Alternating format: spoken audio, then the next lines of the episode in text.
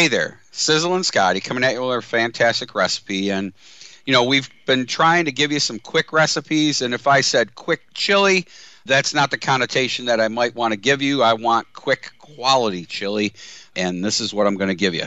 Uh, can I say 23 minutes ish? Maybe 25 minutes if you've got a nice cerveza in your hand. Let's jump into the ingredients a quarter cup of olive oil, one medium onion chopped three cups of your favorite meat. Now, I use a combination of ground beef and ground pork with this. It ends up being about 12 ounces of meat.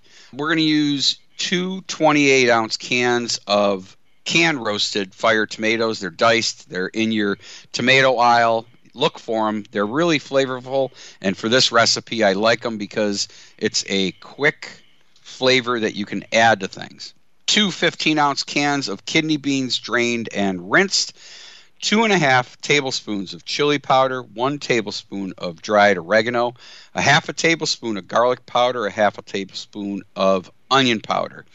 Got to get in one half teaspoon of cumin, one and a half teaspoons of kosher salt.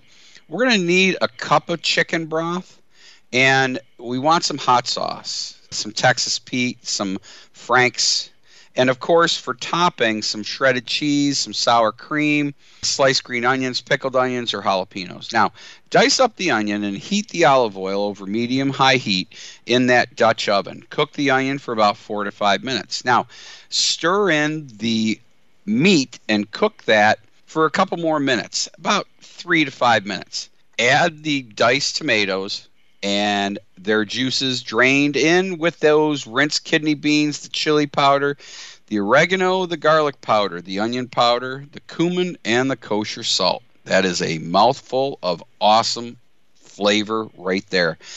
Bring to a simmer and simmer for about 15 minutes. Now, if you if you feel that the consistency is a little bit thick, feel free to add a little bit of broth as you go all brands of diced tomatoes have a different level of moisture, so check it as you go. Uh, taste and add a little bit of kosher salt and maybe some shakes of hot sauce to taste as you go.